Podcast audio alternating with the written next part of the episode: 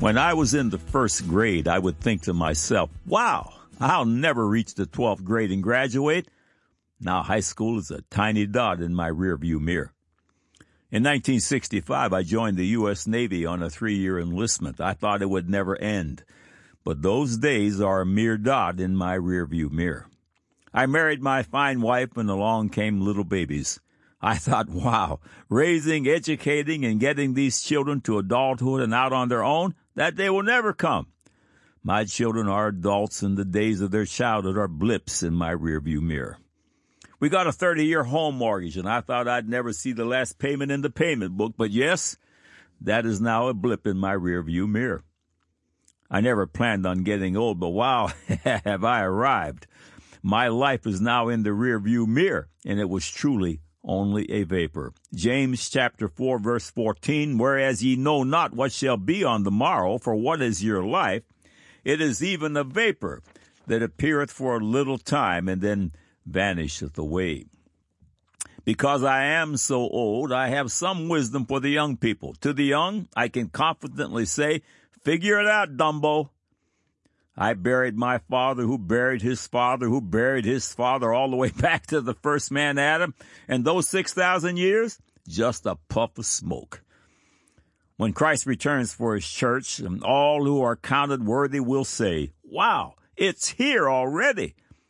Conversely, those who have rejected the cross of Christ will soon arrive at the great white throne judgment to stand before an angry God and then be cast into the lake of fire, and they will cry, Wow, I can't believe I'm here already. Not good. No, not good. Dear friend, have you yet to be born again?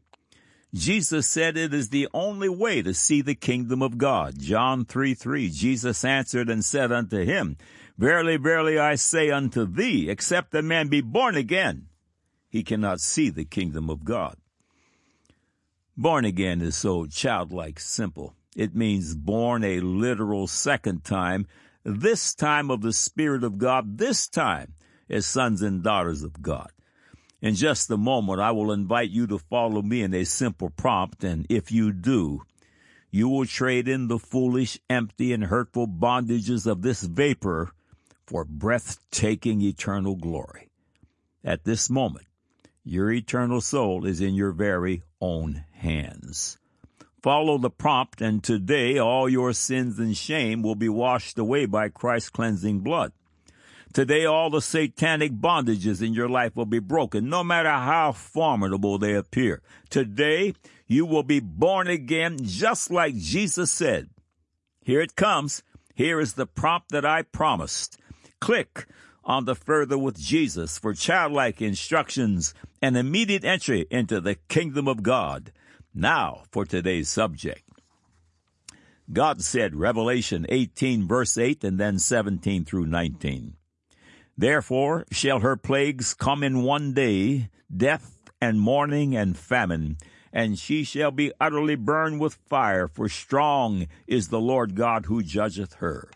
For in one hour so great riches is come to naught, and every shipmaster, and all the company in ships and sailors, and as many as trade by sea stood afar off and cried when they saw the smoke of her burning, say, What city is like unto this great city? And they cast dust on their heads and cried, weeping and wailing, saying, Alas, alas, that great city wherein were made rich all that had ships in the sea by reason of her costliness, for in one hour is she made desolate. God said, Second Thessalonians 2, 3, and 4, Let no man deceive you by any means, for that day shall not come except there come a falling away first, and that man of sin be revealed, the son of perdition, who opposeth and exalteth himself above all that is called God or that is worshipped, so that he as God sitteth in the temple of God, showing himself that he is God. God said Isaiah 44, 24 through 28, Thus saith the Lord thy Redeemer, and he that formed thee from the womb. I am the Lord that maketh all things, that stretcheth forth the heavens alone, that spreadeth abroad the earth by itself, by myself, excuse me, that frustrateth the tokens of the liars, and maketh diviners mad, that turneth wise men backward, and maketh their knowledge foolish that confirmeth the word of his servant and performeth the counsel of his messengers, that saith to Jerusalem, Thou shalt be inhabited, and to the cities of Judah, Ye shall be built, and I will raise up the decayed places thereof. That saith to the deep, Be dry, and I will dry up thy rivers. That saith of Cyrus, He is my shepherd, and shall perform all my pleasure. Even saying to Jerusalem, thou shalt be built, and to the temple thy foundation shall be laid. Man said, These doomsday prophets make me laugh. There is no end to this world, and certainly no judgment day. Such silliness these Christians believe. Now the record. Welcome to God Said, Man Said feature 1198 that will once again confirm the marvelous inerrancy of God's majority text Holy Bible. All of these faith building features are archived here in text and streaming audio for your edification and to be used as the platform from which to engage the lost and win their souls to Christ. Every Thursday Eve, God willing, they grow by one. Thank you for visiting. Grace, mercy, and peace be multiplied unto you. So so close. The return of the Lord Jesus Christ for his church is so, so close. 1 Thessalonians 4, 16 through 18. For the Lord himself shall descend from heaven with a shout, with the voice of the archangel, and with the trump of God, and the dead in Christ shall rise first. Then we which are alive and remain shall be caught up together with them in the clouds to meet the Lord in the air, and so shall we ever be with the Lord. Wherefore comfort one another with these words. Since the beginning of the church, the saints have been instructed to expect the return of Jesus Christ to receive his church unto himself at any moment. It is known as the doctrine of imminence. We are cautioned not to set dates and times, for Jesus Christ himself does not know the exact time, Mark 13:32, but of that day and that hour knoweth no man, no, not the angels which are in heaven, neither the Son, but the Father. We do not set dates, yet we are commanded to watch for the signs of his coming that we find in the scriptures. Several excerpts from last week's God Said, Man Said feature, 21 Signs of Doomsday, the word is Imminent, part one, they follow.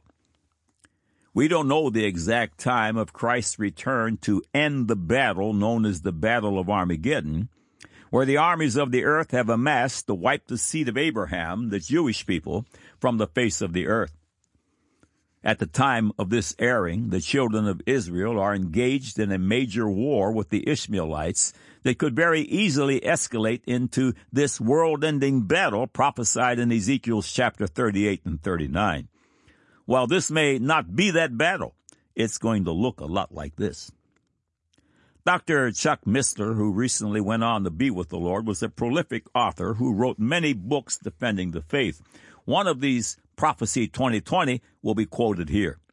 The book was written 18 years ago, which will only make the points it makes that much more dramatic, Dr. Missler writes. Having an abundance of hard currency in the 1990s afforded Al Qaeda some unusual opportunities during the collapse of the infrastructure in Russia. Unemployment exceeded 30 percent, Inflation exceeded 2,000%, and crime and corruption escalated. In Moscow, there were 84 murders a day and incessant lines even for basic vegetables. Even the military bordered on anarchy. Ten Russian soldiers died each day from non-combatant causes, including malnutrition and suicides. 110,000 were sheltered in hovels. There were even generals who did not receive paychecks. They were selling everything they could get their hands on to feed their families. In 1993, there were 6,430 reports of stolen weapons from assault rifles to tanks. Nuclear material was poor was poorly controlled and there were affluent buyers. Bin Laden has been amassing nuclear weapons and materials since he was in Sudan in 1992. In 1996, when he returned to Afghanistan, bin Laden made further purchases from the Chechens, including highly portable nukes that had been manufactured for the KGB. From 1996 to 1999, he made additional purchases from Russian and Ukrainian sources, including international arms dealer Semyon Mogilevich. Mogilevich, on one occasion, provided bin Laden with 15 kilos of highly enriched uranium at the bargain price of $70 million. In today's money, that would be around a quarter of a billion. After Pakistan's successful testing on its atomic bombs beneath the scorched hills of the Baluchistan Desert, bin Laden and his Al Qaeda associates began to work closely with scientists and technicians from the AQ Khan Research Facility, including Dr. Sultan Bashiruddin Mahmud, former chairman of Pakistan's Atomic Energy Commission, and Dr. Chaudhry Abdul Majid, Khan's chief engineer, to develop additional weapons, including tactical nukes, which can be fired from recoilless rifles. Since 1998, 1998, uh, excuse me, reports of bin Laden's growing nuclear arsenal have appeared in such leading international news outlets as the BBC, the London Times, the Jerusalem Post, Al Watan Al Arabia, and Al Majalla. Al Qaeda sleeper cells are being slipped into the U.S. among the 4,000 per day who cross the porous Mexican border. Bin Laden is reported to offer 30000 to $50,000 per head to Mara Salvatrucha, M13, and other street gangs who expedite the process. Some in the professional law enforcement community are convinced that Al Qaeda cells already have nuclear devices secreted within the United States. The next terrorist attack on the United States is expected to be a nuclear event, which, uh, which apparently is scheduled to take place simultaneously at seven sites throughout the country New York, Washington, Miami, Houston, Los Angeles, Las Vegas, and Chicago. This apparently is codenamed American Hiroshima. The agenda of Islam is a continuing threat to all the people of the book, not just the Jews. When the Majlis, the parliament of Iran, voted to pursue their nuclear program, 247 of the 290 approved by standing and shouting, Death to America! Death to Israel! Note the order. End of quote. Those are sobering words indeed. The Muslim groups involved in the conflict with Israel have vowed a, a hellacious attack on the U.S. and its allies that could surely thrust the U.S. and its allies into the world ending battle of Armageddon. It appears from my reading of the word that just prior to this event, Jesus returns for the church. This is the doctrine of imminence. It is so very close. It has been 18 years since Dr. Missler penned the words just read. Our porous borders have worsened dramatically. Bin Laden may be dead, but the chant of the damned, death to America, death to Israel, has reached a fevered pitch. Think imminence. Babylon, the mother of harlots, is recorded in the book of Revelation as a city that controls world commerce, and it is destroyed in one day, even in one hour. Revelation 17, 18 speaks of the city. And the woman which thou sawest is that great city which reigneth over the kings of the earth. Much speculation abounds regarding which city is described in Revelation as Babylon, the mother of harlots. One city that stands out as a possible candidate is New York City, where the world's corporations are represented and trade in the stock exchange on Wall Street and where many of the world's governances hold offices like the United Nations, for example. Speculation aside, whatever city is described goes down in one day, in one hour. Have you heard of dirty bombs? The term is used for nuclear bombs made small enough to fit into a suitcase And then there are nuclear devices that are shot from a recoilless rifle. These inventions make an American Hiroshima very, very visible from here. Seven American cities or more could very easily be destroyed in one day, in one hour, using dirty bombs like these. The physical carnage of human life and property would be a biblical proportion. 50, 60, 70 million Americans could be killed or contaminated and couldn't see their homes and businesses abandoned for years. The fallout from these nuclear devices could see areas hit become desolate, radioactive wastelands along the lines of Chernobyl. Several of the cities on the terror list are major global shipping centers. U.S. exports and imports would experience serious and drastic difficulties, resulting in the crippling of U.S. and world economies. The cost in blood and treasure would be staggering. Such an event could very certainly mark the beginning of the Battle of Armageddon itself. Think imminent. The Bible prophesies that a third Jewish temple will exist at the end of days. No Jewish temple has existed since 70 AD when the temple was destroyed by the Roman general Titus.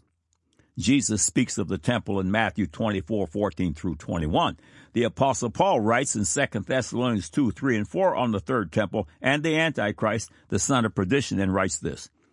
Let no man deceive you by any means, for that day shall not come, except there come a falling away first, and that man of sin be revealed, the son of perdition, who opposeth and exalteth himself above all that is called God or that is worshipped, so that he as God sitteth in the temple of God, showing himself that he is God.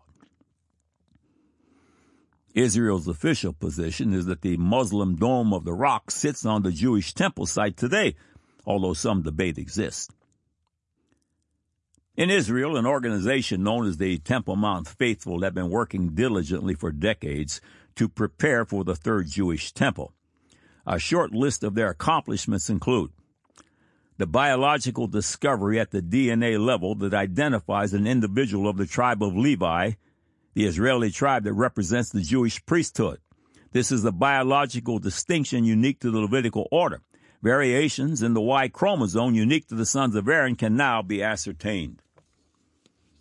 Biblical training is underway, preparing the new Levite priests for the responsibility of the new Jewish temple. Priestly robes have been made. The high priest's attire has been made. The holy anoint oil has been found. The necessary utensils for the new temple and upcoming animal sacrifices have been made. The massive altar of sacrifice has been constructed, and it was announced several years ago that this altar is ready to perform the sacrifices in the Jewish Passover. Numbers chapter 19 verse 2 and verse 13. This is the ordinance of the law which the Lord hath commanded, saying, Speak unto the children of Israel that they bring thee a red heifer without spot, wherein is no blemish, and upon which never came yoke. Whosoever toucheth the dead body of any man that is dead and purifieth not himself, defileth the tabernacle of the Lord, and that soul shall be cut off from Israel because the water of separation was not sprinkled upon him. He shall be unclean. His uncleanness is yet upon him. The temple and the ashes from the red heifer and even a red heifer have been absent from Israel for nearly 2,000 years. There are now five red heifers without blemish in Israel, all of which are candidates to fulfill the requirements in Numbers chapter 19. These heifers are under close scrutiny and one may be qualified for sacrifice this spring. It is reported that a functioning temple could be operational in as little as six months. Now, I want you to go find a pen and paper. You're going to be sticking that paper somewhere where you'll see it often, like your bathroom mirror. Write this word imminent. From the feature 21 Signs of Doomsday, seven U.S. cities targeted, you'll find this. Jesus directs his church to learn a parable of the fig tree. Matthew 24, 32 through 34. Now learn a parable of the fig tree. When his branch is yet tender and putteth forth leaves, ye know that summer is nigh. So likewise ye, when ye shall see all these things, know that it is near, even at the doors. Verily I say unto you, this generation shall not pass till all these things be fulfilled. Israel is directly hooked to the fig tree in Jeremiah chapter 24, verses 1 through 10, Luke chapter 13, verses 6 through 9, and Mark chapter 11, verses 1 through 26. During the days of Christ, Israel did not exist as a self-governing people, but rather as a vassal state of the Roman Empire. In 70 AD, Jerusalem and the temple that were destroyed by the Roman general Titus and the Jewish people were then scattered to the four corners of the earth. From that point forward, Israel would no longer be found on the globe, for it was not. Something very strange and miraculous occurred, however, on May 14, 1948. A nation gone from the earth for nearly 2,000 years was restored once again as a nation by the stroke of a pen. Israel took its place on the map of planet Earth just as the Word of God so clearly prophesied. Surely Israel, the fig tree, has budded, and the generation that sees this shall not pass until all is fulfilled, and that will include the end of the world as we know it. Even though we do not know the date or time, it does appear we have been given a type of generational clock. If in fact we have learned the parable of the fig tree, then the generation that witnessed it will not pass until all is fulfilled. I was born in 1947, so I am of that generation. We are still here, but the ranks dwindle daily. Now keep in mind that it doesn't say until the last man standing. Of course, the doctrine of imminence is soundly in place. Christ can return for his church at any moment. The word is imminent. End of quote.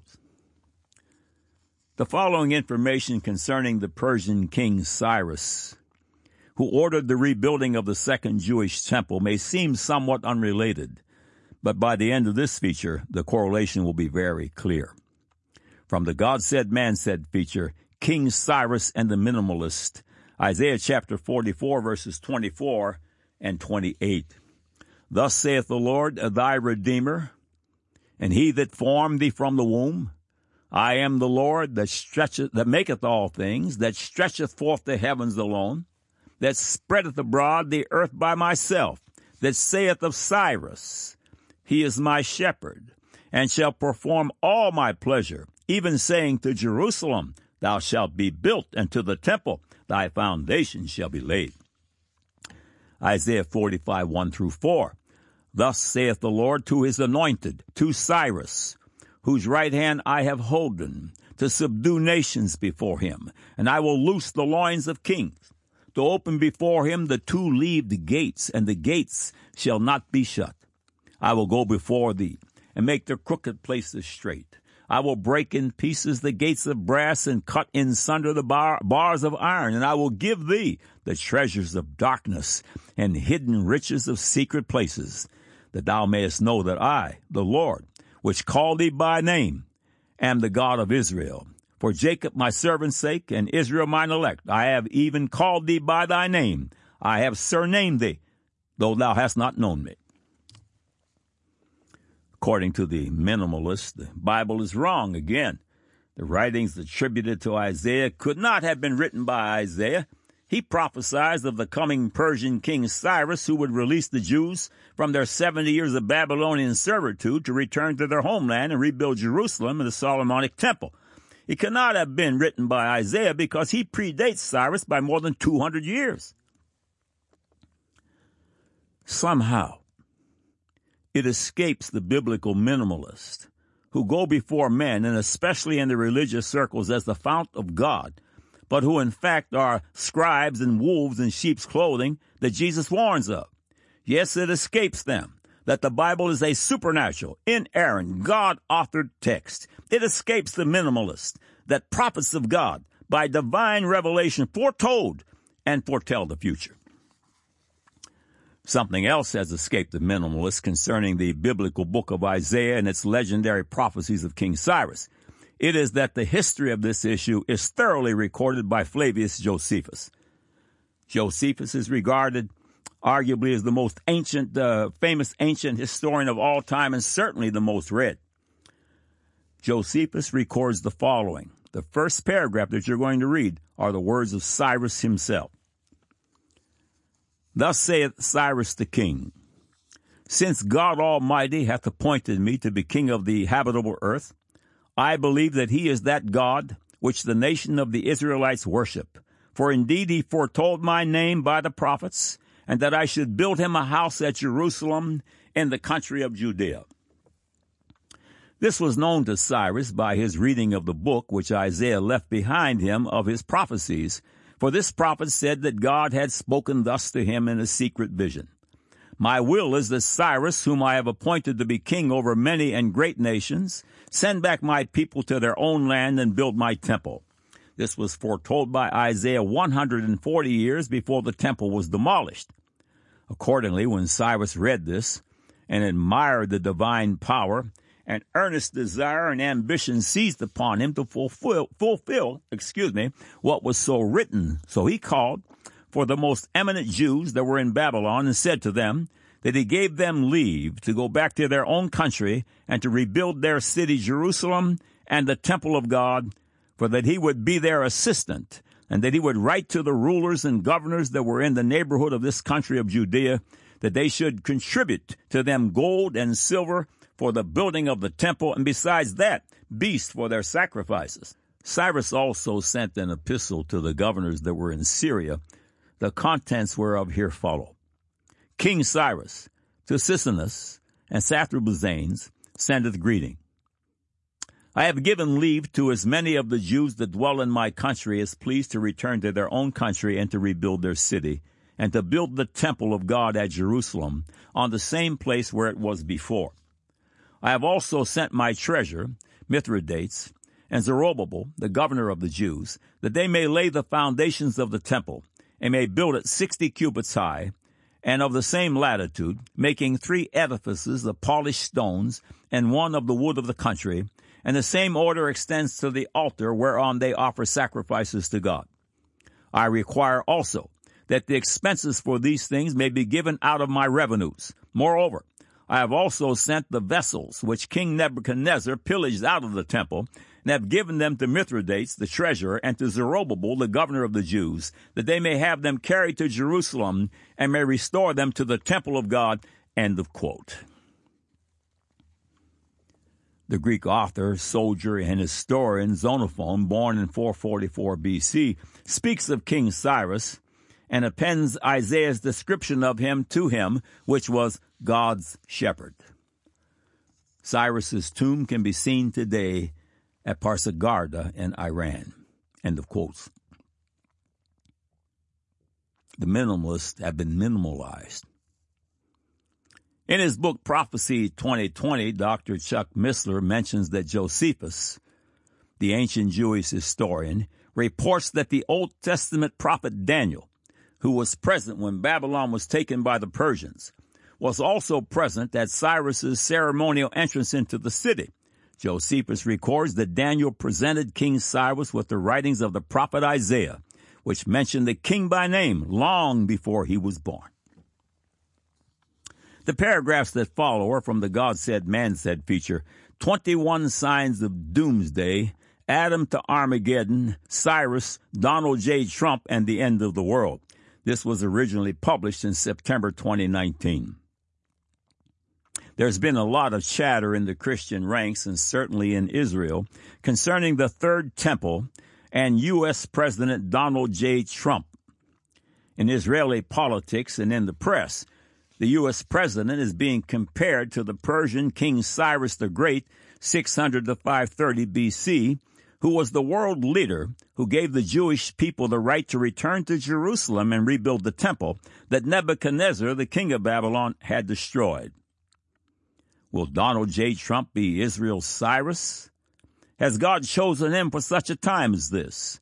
The headline in the March 27, 2019 issue of the Jerusalem Post reads, Trump isn't Cyrus yet. A few excerpts follow. Following President Trump's proclamation recognizing Israeli sovereignty over the Golan Heights on Monday, Prime Minister Netanyahu compared the American leader to Cyrus the Great.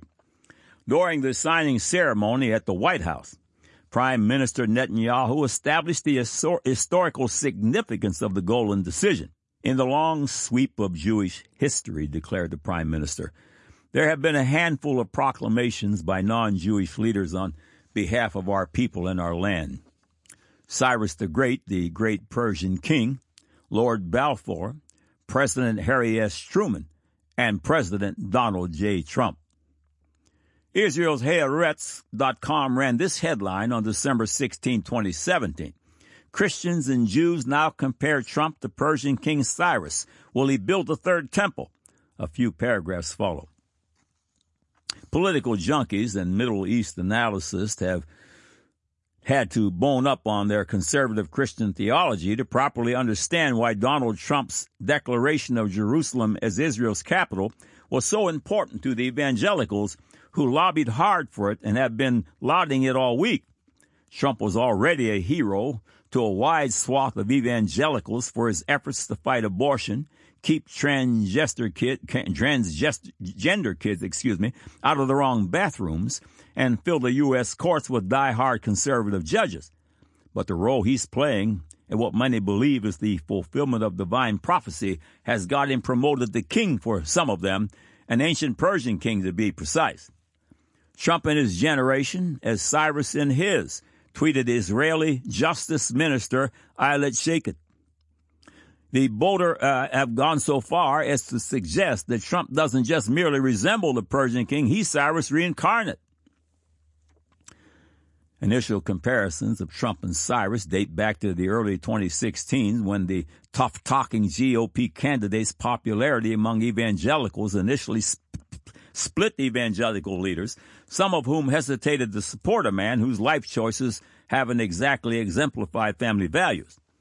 In a Christian Broadcasting Network interview in April 2016, evangelical leader and author Lance Wallnau argued for Christian support for the candidate, contending that Trump has the Cyrus anointing. And so, in a dangerous world with Trump, I believe we have a Cyrus to navigate through the storm. But it's not only Christians who have embraced the comparison. Ideological right-wing religious Jews have as well.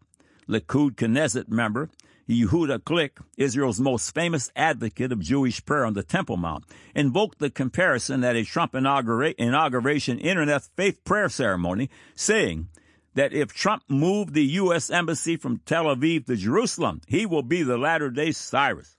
The Christian imagining of a third temple rebuilt by the Jews is the beginning of the end of the Jewish religion according to this theology. Such Christians see the rebuilding of the temple as the match that sets the world ablaze with the battle of Armageddon. Saved from the battle will be those who accept Jesus, including the Jews, who will see the light and convert to Christianity. End of quote. President Donald J. Trump is the first U.S. president to recognize Jerusalem as the rightful capital of Israel. He startled world leaders by moving the U.S. Embassy to Jerusalem. Trump surprised world leaders again by recognizing the annexed Golan Heights as sovereign Israeli ground. President Trump has defund, uh, defunded Palestinian terrorists and stands staunchly against Iran and other countries that desire the destruction of the Hebrew nation. Will he endorse the building of the third Jewish temple? The stage is set for the end of the world. Zechariah 14 says all the nations will gather against Israel at the great battle of Armageddon. The third temple will draw the world's ire, its hatred and satanic frenzy. All the focus will be on one single rock, the rock of Abraham, Isaac, the Old Testament shadow of the New Testament Christ that's on Mount Moriah, the Temple Mount of Jerusalem. Everything revolves around Jesus Christ. He is the beginning and the end, God's creator of the world and the one who brings it to its end because it pleased the Father that in him should all fullness dwell. Colossians 1 19. Jesus Christ is the singularity. End of quote. This feature is being published on February 8, 2024, and it finds President Joe Biden in the U.S. White House. This year, it appears that he will be running against former President Donald Trump. We are not prophesying that Donald Trump will retake the U.S. White House, but his chances appear very good. In just 10 short months. The global dialogue will change, and the third temple could quickly be on the agenda again. Surely a new Jewish temple missing for nearly 2,000 years would drive Muslims' bitter hatred to a new high. This feature is focused on the doctrine of imminence and the return of Jesus Christ to gather his church unto himself in the clouds, and that event is truly imminent. Prepare to meet your God, one way or the other. The born again will meet the Father and his only begotten Son, Jesus Christ, at the great taking up commonly known as the rapture.